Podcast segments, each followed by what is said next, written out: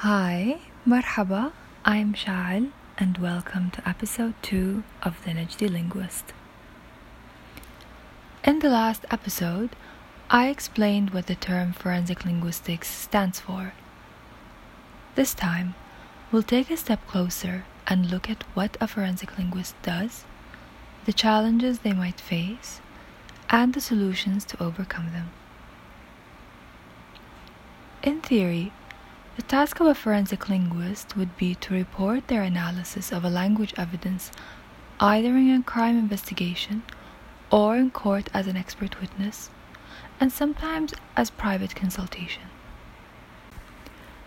The evidence can be any type of text, spoken, written, or even a signature.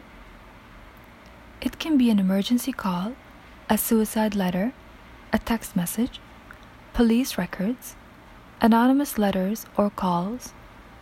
It could also take the shape of threats, bribes, conspiracy, and other forms of forgery.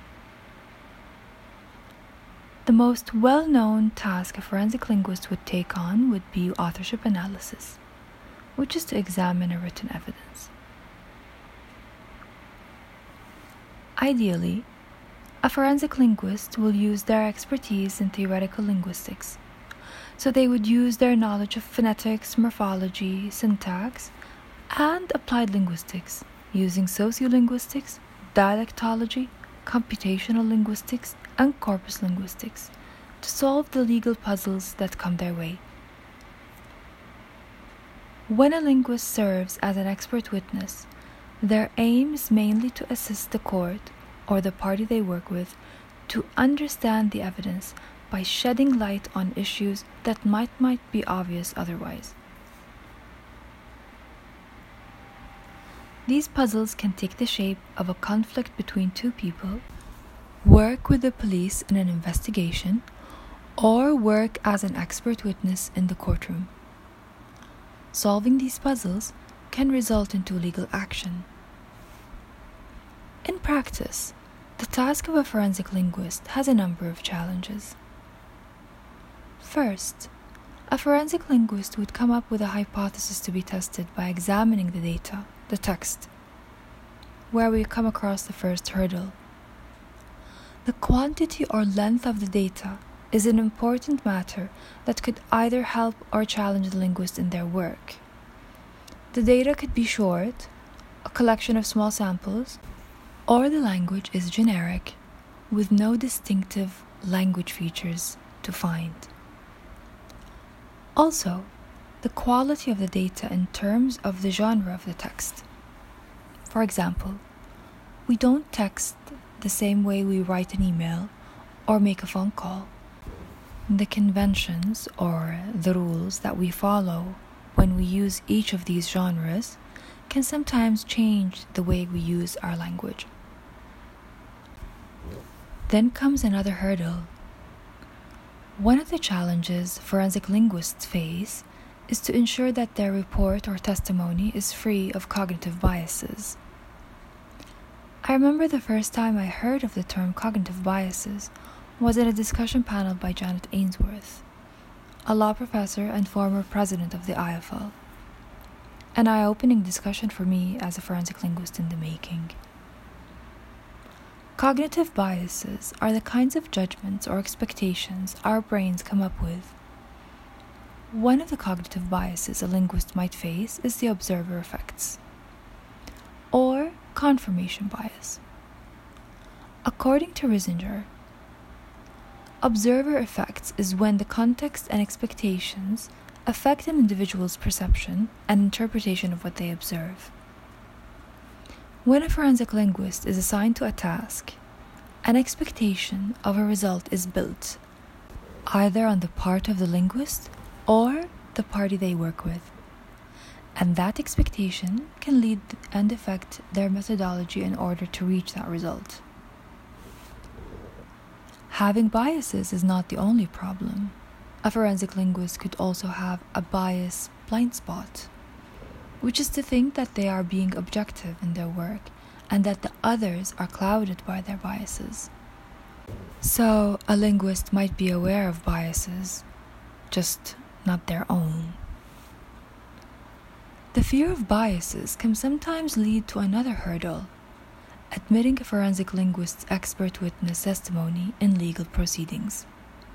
Basically, getting this report approved in court. While linguistic analysis is becoming increasingly accurate with the aid of technology, it is still not one hundred percent solid, and it is still subject to interpretation, the biases bit that we just talked about.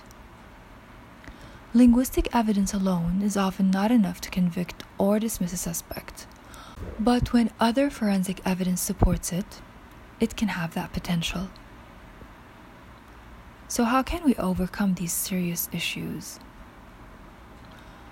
One way is to develop a valid scientific methodology that will be acceptable in court. And research have made positive progress in this regard.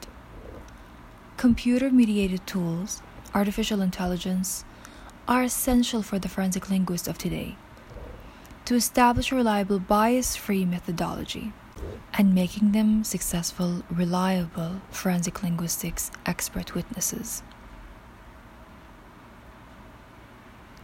Producing quantitative results, numbers, ensures an objective analysis that is based on the findings that could either support a linguist's interpretation of a text or confirm to them that the impression they built is biased and they need to examine the evidence more objectively or differently. Ainsworth also suggested getting rid of information that might be irrelevant as much as possible, and know nothing but pure data. Information like age, gender, and region can sometimes trigger biases that contaminate a linguist's analysis or perception. Some experts, especially in authorship identification, would argue that they have years of practice that they can substitute for a scientific methodology. But Solon and Tiersma note that not having an established method can lead an insightful analysis to be dismissed from court. On an institutional level, the International Association of Forensic Linguists have been active about this and issued a code of good practice that has a number of principles to ensure professional performance. These principles ensure practicing integrity, objectivity, and professional competency. They also address matters of confidentiality and conflict of interest between forensic linguists and their clients.